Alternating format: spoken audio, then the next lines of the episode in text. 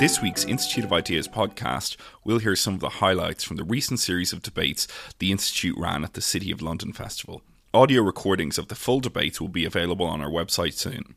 Here's the Institute's Associate Director, Dave Bowden. Over the past three weeks, the Institute of Ideas have been working in partnership with the City of London Festival to produce a series of debates entitled Justice, Money, Power. The series, convened by me, David Bowden, saw nine discussions take place at selected venues around the city, exploring many of the key issues confronting a global international hub in the wake of the general election and amidst growing uncertainty around the global economy and the future of the Eurozone. On June 25th, we took on a live political discussion directly confronting the city, with a debate on whether London's nighttime economy was being regulated out of existence the panel for Fight for Your Right to Party featured Alan Miller from the newly formed Nighttime Industries Association. The first thing I want to say is in the uh, recent election, uh, no one seemed to talk about economic growth much. It was interesting. But actually, I think that the nighttime economy has been the one area where, in Britain and the UK, where there's been really tremendous economic growth. Uh, not just economic growth, but also cultural growth. It was interesting to me that many years ago, the Labour Party, as it happens, decided to do a party political broadcast inside the Vibe Bar at the Old Truman Brewery. Uh, and, uh, and I thought, you know, it was a bit naff, that whole Cool Britannia, associating yourself with music and fashion and the night time. But actually, there was something that was really interesting about that, which was a recognition of the value. There was something new in Britain that was happening, and it was happening uh, not in shipbuilding and coal, but in this new arena. And I do think that my experience of being in Britain in the last 25 years is the role that nighttime and some dance culture and the fusion of these different elements has transformed it from being a place where the older police that I speak to used to call it Friday Fight Night, where there would be racism, where women might dance around handbags and guys used to have punch ups, uh, to a place where now you've got 35 million uh, visitors, tourists coming here every year, not to see the Houses of Parliament necessarily, to come and visit some of our nighttime activity, where you have young people of all different cultures mixing together, where you have gay and straight and, and all different ethnicities up and down the country. It's why uh, Liverpool's festival has become so successful there, generating 700 million pounds per annum. It's reasons why everywhere from places like Bournemouth, uh, to Cardiff, a whole range of nighttime activity really creates and kickstarts not just economic activity, but cultural exchange. Actually, it's one of the arenas where women can engage in an autonomous, free way, uh, independently with their friends on an equal basis. And we've seen a remarkable shift that wasn't really to do with regulation, but much more to do with the independent spirit of new people creating innovative spaces uh, spearheaded by wanting to have something new, new types of bars and clubs, and the fusion of how food and festivals has all come about. And my own experience at the Old Truman Brewery was that uh, some of you may be familiar with it, it's been there 300 years, but it was a place where it had severe economic problems, lots of unemployment, social exclusion, all the issues that are talked about as being problematic. Through the activity of the nighttime uh, anchoring there, and bringing in creative uh, uh, companies, it helped transform that whole area, generating not just jobs, but a good news story, social capital, and then becoming a place that was internationally seen as a destination. Now, of course, uh, when you get an international destination in any area, if a place like Vauxhall or Peckham or uh, somewhere on Merseyside becomes popular, there may be some issues with that. You know, of course, if you go to Formula One racing and there's some people decide to do some thieving outside, that's a problem that needs to get handled. Uh, if you're at Lords and a few people drink a lot and keel over, you might say that's stupid behaviour, but I'm not sure we should be saying Lords should be closed down or penalised or be reviewed. The nighttime industry are held to a, a different standard where when things happen, which are generally very good, are very positive. They contribute lots in terms of employment, business rates, all the good news stories. And a few issues occur, then we're held accountable in a different way. Now, you know, it's good. Everyone likes to talk about the evidence. There's some really interesting research recently in uh, Yarra, in, in uh, southern Australia, just outside Melbourne. They did a cost-benefit analysis of the night time because people like to say, "Show me the evidence." And the evidence in Yarra is just one case study. We, we, you know, we're looking at different places around the UK and elsewhere. Was that pretty much there was a 3 to 1, sometimes 2.8 to 1 benefit in every area in terms of employment, uh, uh, benefit costs in wages, and value added, very interestingly, 2.1 to 1 value added. So I think there are very genuine concerns. And I think we need to have a dialogue about that. And we have to be honest as well about what it means today because, because there is a different relationship with the state today with policing. Uh, they're in a difficult position and we want to talk to them about it. We want to say, we understand. You know, if you're having police stations closed and you've got less resources, we need to work out how to manage that. But that's a conversation. People talk about partnership, about joined up thinking. But basically, what's happened up until very recently is bars and the nighttime industry, which then actually impacts all sorts of other things during the daytime, have been penalised and they've been curbed. I mean, you know, it was actually relief when Sir Bernard Hogan Howe said, in order to curb crime, we need to cut 50% of bars and nightclubs in London. Because then you were thinking, well, I'm not being schizophrenic and crazy. It's not just that they hate me or something weird's happening. There's a declaration of intent and statement. Well, I know you might make some money, but, you know, look, crime and antisocial behaviour. But let's look at all the good news. The good news is people are drinking less than ever before. 40% of young people actually say they're teetotal. Serious crime is radically reduced. Right? All of the public research is demonstrating that. That actually, 10 years ago, we were told people are going to be binge drinking, creating crime, this 24 hour culture. Actually, people just, in a more mature way, spread their drinking sensibly. We create a cultural capital in the nighttime that has implications and consequences, not just in the UK, but internationally. Not just music artists that go around the world or the inspiration of fashion, but tech uh, companies, uh, all of the different young people that come together are inspired. It's the, the new place where next cultural phenomena occur. In terms of how we handle resources, we're talking about technical issues here because it's always been the case, and this is what's new, and people aren't being honest about it, I think, genuinely outside. It's always been the case that the planning objectives have had to weigh up the interests of residents, the interests of business, and people that are visiting areas. And they've had to consider the mix and weigh it up and come up with sensible strategy and policies. That was always the case. You know, we've had 25 years of experience of doing things all around the country, from big festivals to small boutique events. You always have to consider those things. You have to do meetings with residents uh, and think those things through. But something new's happened. It's not just about, and you know, often we get this moment, it's a bit like, I'm not a racist, but, or some of my best friends are black. I love the nighttime economy, it brings of things, but. And then we hear certain things like vomit and urine, and, and actually, I want to get some proportion in this because, for the most part, what we see in most places is that people are behaving really well. They're often tweeting about drinks, they're enjoying their relationship in different ways, not like the Friday fight night of the past. And yes, there are some issues, and we need to work out how they're, they're handled. But rather than saying we need to bring you to review straight away or impose more and more conditions or limit the business that you're doing, which is creating such enormous positive impacts in Britain, when, when much of the British economy is experiencing zero growth. This is the one dynamic area, this one sector that employs so many people, that creates so much benefit in Britain. Let's not penalise and curb it, because in the last two years, just in London, 10 significant clubs have closed, and in the last five years, uh, uh that's more like 20. Most of them are over a thousand capacity. That's millions of people coming in and out of places, being employed. That cannot be reproduced. And I think when you talk about the impact in the area, I think it is really important to have a conversation about how that can handle. And I think that the industry, the nighttime industry, is very up about, very up for, and always involved in having a conversation about mitigating impacts, offsetting them. But we need to have, dare I say it, a sober conversation about it, because there's been a very shrill environment in which often in the media and by some uh, politicians and local councillors, nighttime equals antisocial behaviour equals crime.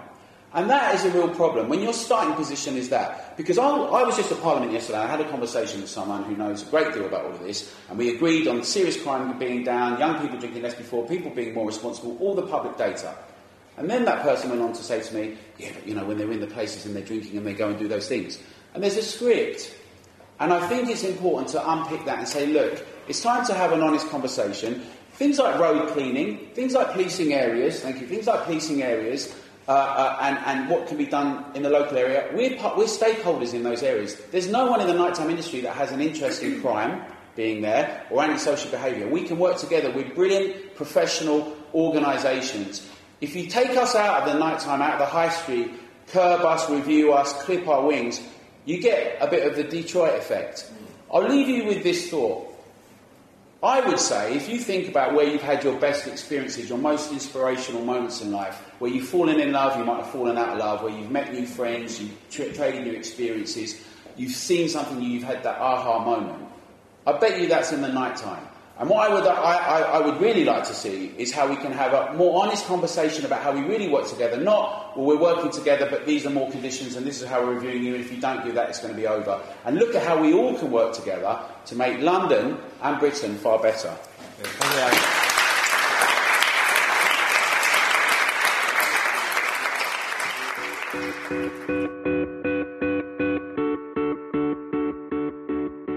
On Tuesday, 30th of June, in front of another sellout audience at Bishopsgate, we asked, Are we heading for another crisis? with the economist Phil Mullan, chaired by the Institute's own Rob Lyons.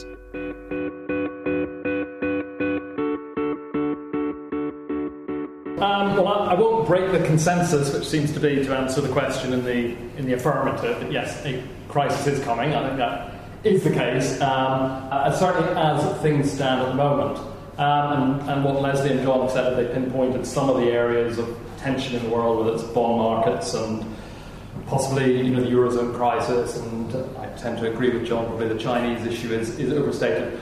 But rather than me join join the, uh, the, the search for where the crisis may arise, I want to rather uh, focus on what I think is the crucial underlying factor which is driving us towards one. And that picks up on something that, that Lesley said, which is I think we have not in any way learned the lessons from the last crisis. I think that's the main problem which we have. And I think this is important because I don't think there's anything inevitable or preordained about being stuck in this cycle of crises or cycle of financial bubbles. Really, what it comes down to is it's down to what we, or society, does in response to crisis or does not do, which is what fixes us in what I think is this crisis prone situation at, at the moment. So, uh, and I think if we learn the wrong lessons or not learn the lessons, not approach the lessons, then, um, uh, as that uh, uh, old saying goes, those who cannot learn from history um, are doomed to repeat it. I think that's sort of very pertinent um, for this uh, discussion. I think the main lesson which is being ignored is that historically, uh, big financial crises are generally expressive of something which is much more deep, underlying sort of economic problems. Uh, and I think it's certainly the case that 2008 is no exception to that general rule. You have a big crisis and it reflects something much deeper than just what you see on the surface. And I think the big problem in not learning lessons is that uh, this 2007, 2008, 2009 crash is still, I think, predominantly interpreted very narrowly as a crisis of finance as a consequence of failures within the financial markets. Uh, and instead, I think it should have been recognised as a wake up call that there is something much more uh, profound going on, and that there has been, for a long time, an inability in the case of Britain and every other really advanced economy to be able to consistently grow, to be able to consistently produ- produce enough new value in order uh, to be able to live comfortably. Now, that decay in productive capacity, which I think underlies one of John's points, which is this continuing balance payments deficit, our inability to pay our way in the world, uh, in Britain, that's an extreme case. But I think that decay in productive capacity uh, uh, uh is not an obscure thing. To use the old saying, it's hidden in plain view. Many of those big international organizations that uh, uh, Lesley's referred to, the Bank of International Settlements, the OECD, the IMF, have drawn attention increasingly over the last couple of years um, uh, to the fact that long time ago, long, long before 2007, 2008, uh, there has been a problem of a lack of business investment, and as a result, uh, uh, uh productivity growth has been getting increasingly sluggish. And that's been the case across America, across Europe, uh, and not least in, in, the case of Britain. there are those who say we are now in a situation of secular stagnation uh, things are so bad that those say that living standards are not just going to rise, they're going to stay flat, and for some people uh, in society, they're actually going to be going and have been going backwards. Now, I think it's this productivity slowdown which explains uh, balance of payments uh, deficits, which John talks about, but it, and it explains too that our uh, increasing dependence on, on borrowing and debt, which has enabled us as businesses and as individuals to keep going at a time we're not producing enough to be able to live through what uh, we are creating. So that debt explosion, that debt expansion, which took off from the late 70s, but increasingly uh, from the late 1980s, fairly steadily, or which everyone was borrowing more and more. And John's right to say it was predominantly the private sector at that stage, not the, uh, not the public sector. It is that which allowed us to continue to spend more than we earned, and which artificially flattered us into thinking that the 1990s things were really okay, and the first half of the 2000s things were okay. But really, it was that debt bubble which, when it burst, is what uh, created that financial crash uh, of 2008. So, the vital point, I think, which has not been learned, is that the underlying cause of our economic malaise today is in those production problems that well preceded 2008. However, the situation has been that we've not recognised that, and I don't think we've even begun to fix that problem within production. Instead, we've continued to see 2008 as a financial crisis only, and we've tended to see it through sort of finance tinted glasses in a way. We see everything in a financial problem rather than as a, a as a production problem. It's like the reverse of that, uh, the law of the instrument. You know the thing where you say that if all you have is a hammer, everything looks like a nail. Well, in this case, it's a situation, everything is perceived as a financial nail, and so the conclusion you draw is that all you need is some sort of financial hammer in order to set things right. And that therefore misses the whole point that there's a whole range of problems there which can't be fixed with a financial hammer. The problems of productivity and that failure of business to invest. Just to end then with three instances or three illustrations of, of how that failure to heed that lesson is, uh, I think, setting us on the road uh, to the next crisis. Firstly, in a complete break with the past, I think governments do need to uh, take a, a lead in economic restructuring because the problems holding back production won't fix themselves. I think the market isn't going to fix this. But the failure of governments to do that so far means that at some point that powder keg of low productivity uh, under there is going to explode, just as it's potentially exploding in Greece at the moment, but it could well explode in Britain as well. Unpredictable, I agree with Lesley and John, can't predict where this is going to be, but as long as you have that problem of low productivity, not enough value being created, that will explode at some time in some place. Uh, a, a return of crisis will not be avoided.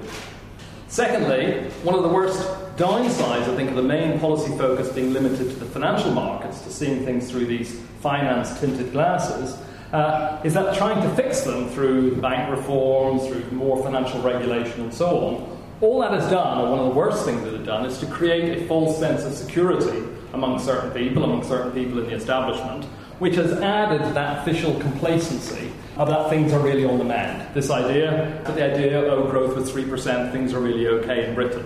But the reality is that underneath that, uh, th- those financial reforms, um, which have been sort of treating the symptoms of the problem, have been uh, very ineffective. Uh, there's always a way around regulatory constraints if that's what's necessary. It's like that game uh, whack-a-mole, you know, the, the game where you hit a mole here and it pops up there. That's what financial instability is like. You hit down on the banks here, thinking you're controlling things, and up pops something else, as Lesley's very well explained, in the way that the, the, the focus, the locus of financial instability has shifted from the banks now into the bond markets. Uh, as actually a, a, a consequence of one of the regulatory fixes which was tried after 2008. Thirdly, given that uh, the responsibility for the lacklustre recovery is primarily attributed to the repercussions of the credit crunch, policy to revive economic uh, growth has been focused on compensating for uh, this disruption uh, and trying to restore normal credit conditions. Uh, and there we allude to, or we, we, draw attention to what Leslie mentioned, and I think John mentioned too, this uh, pumping out of liquidity into the economies through the easy money policies, the low interest rate policies of the central banks. The problem is if you haven't fixed, as they haven't, the supply side problems which are holding back businesses from investing, then that all that liquidity has gone into other areas, and two particularly problematic ones that I can. Firstly, it's gone into uh, maintaining uh, weaker, old, uh, less productive businesses, what I call zombie businesses, and that's helping to congest the whole system. It's actually blunting the creative destruction which is necessary to, in order to allow new investment and innovation to take place. So, in an ironic way, easy money policies, which are supposed to be stimulating investment, are actually creating blocks to investment and holding back productivity. And secondly, that liquidity also has gone into uh, the financial assets, the financial bubbles, whether it's in uh, uh, assets in this country or emerging market corporate bonds is another area which really accelerated in, in, in price. So it creates the basis for the next uh, round of financial instability. Now, I began with one quotation about history. I'll end with the more cynical version, which is that history repeats itself because we weren't listening the first time. Um, and I think that's unfortunately the case. We weren't listening to the noises which were coming out of 2008 9. And I think it's long past due that we need to you know, open our ears, open our eyes, but most importantly, I think open our minds to recognise there are much deeper problems going on than in the financial world. The problems are in production, and until we begin to fix those, then those uh, financial and other types of crises are bound to recur in one form or another. Okay, thanks, Phil.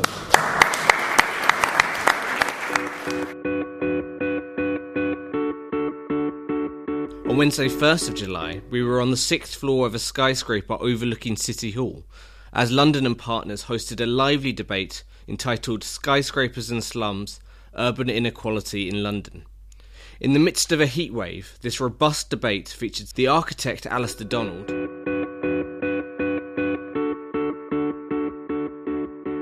Yeah, well, I agree with Matthew that there's a generalised sense that we're not addressing things. I, th- I, think in London there is that generalised sense, but I disagree that it's impossible to say anything valid and coherent because I, th- you know I, I, think there is there is that possibility, and I think Seb and, and Kishwa have, have done the quite detailed thing, the policy thing, and you know uh, the, the, the, small tweaks, as it were, that you might undertake. But I, you know I, I, think there's something more fundamental, which is simply that we need to start building things. You know I, I think that is the the, the fundamental problem of, of, of the last few years is we don't build nearly enough, we don't develop nearly enough.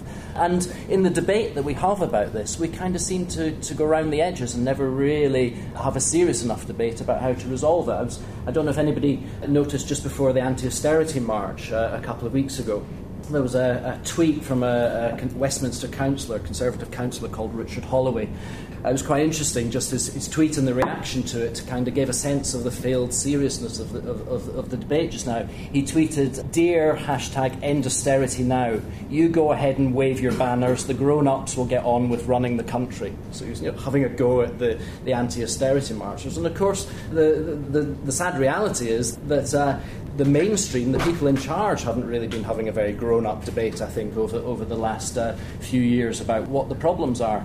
And I think you know, in that in in that respect, if you look at the kind of mainstream and what's been happening, I don't I don't think there's a lot of difference really between uh, the Conservatives and you know, recent partners, uh, Lib Dems, and the, the new Labour years. Every single year since 1997, uh, the government of the day has failed to meet the annual housing target, but sometimes by as much as 100,000 shortfall in homes which isn't a hell, hell of an amount. That's, that's you know, we're, we're just basically not building enough. You know, we can talk about uh, the kind of rich investors that, that Generation Rent uh, talk about taking all the, the, the, homes, the land banking and the planning failures, the failure to build in the right tenancies or the right type of affordable homes or whatever. But ultimately, when it gets down to it, you know, I, I think the simple thing is that we, the shortages today and the high prices are, are a result of the fact that uh, if you compare building today with, say, the late 1960s, where we knocked out 400,000 homes in a year, today it's somewhere around about 140,000.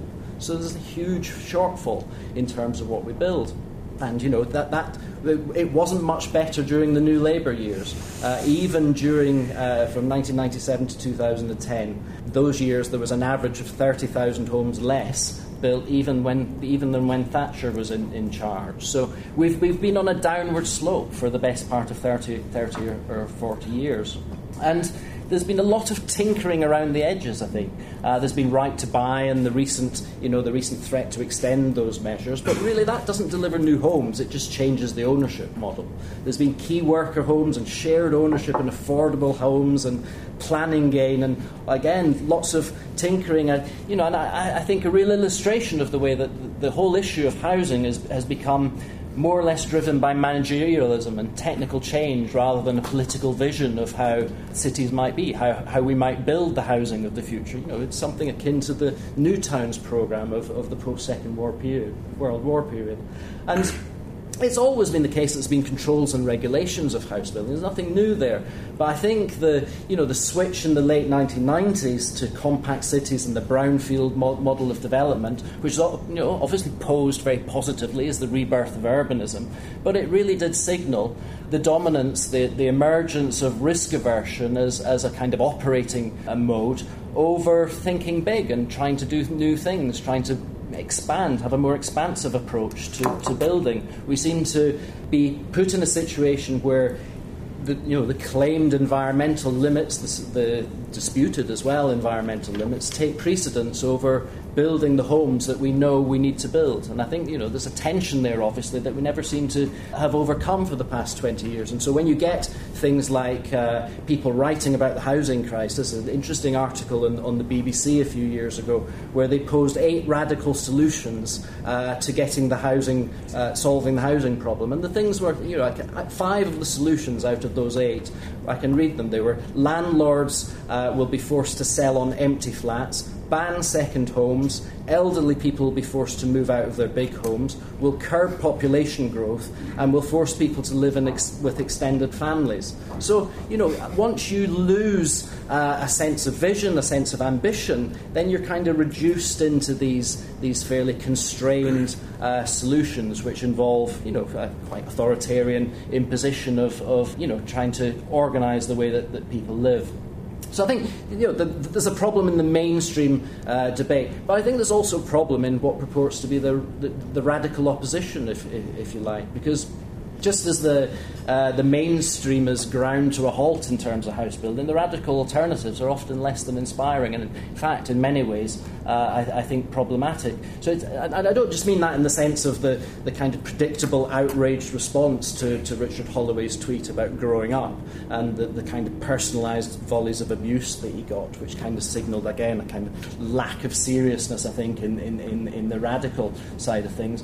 But uh, I, I mean more that there's. Um, you know, there's a lack of, I think, recognition of the need to develop, even amongst uh, the radical opponents of the mainstream. So, Generation Rent's uh, pamphlet, Rents Too High, released this week. You know, Dan, Diane Abbott has a bit of a cheap go, I think, in, in the opening uh, section at the super wealthy, buying up all the flats. As, you know, so the, the people who buy flats get the blame uh, when, when the real problem is, I'd say, is, is, that, is that we're not actually building enough. Vice magazine a couple of weeks ago had, a, had a, an article where it was describing the Foxtons, you know, these little minis that drive around. They were saying these, these are synonymous with gentrification and therefore, and I quote, the vanguard of the housing crisis. So, so the, you know, the, the people who are selling homes and, and to some extent regenerating areas are credited with, as, as the problem. And the same with, uh, you know, the AJ Observer campaign against the, the, the, skyline and building new towers. And all of these things, to some extent, help the suffocate even further the kind of anti development atmosphere I think that, that, that, we live in today. So, for me, the big thing is uh, we kind of need to have a serious discussion about how to build, and a lot of it, a, a good starting point will be to overcome uh, some of the, the mainstream but also the radical arguments which I think hold us back. Okay, brilliant. Thank you, Alastair.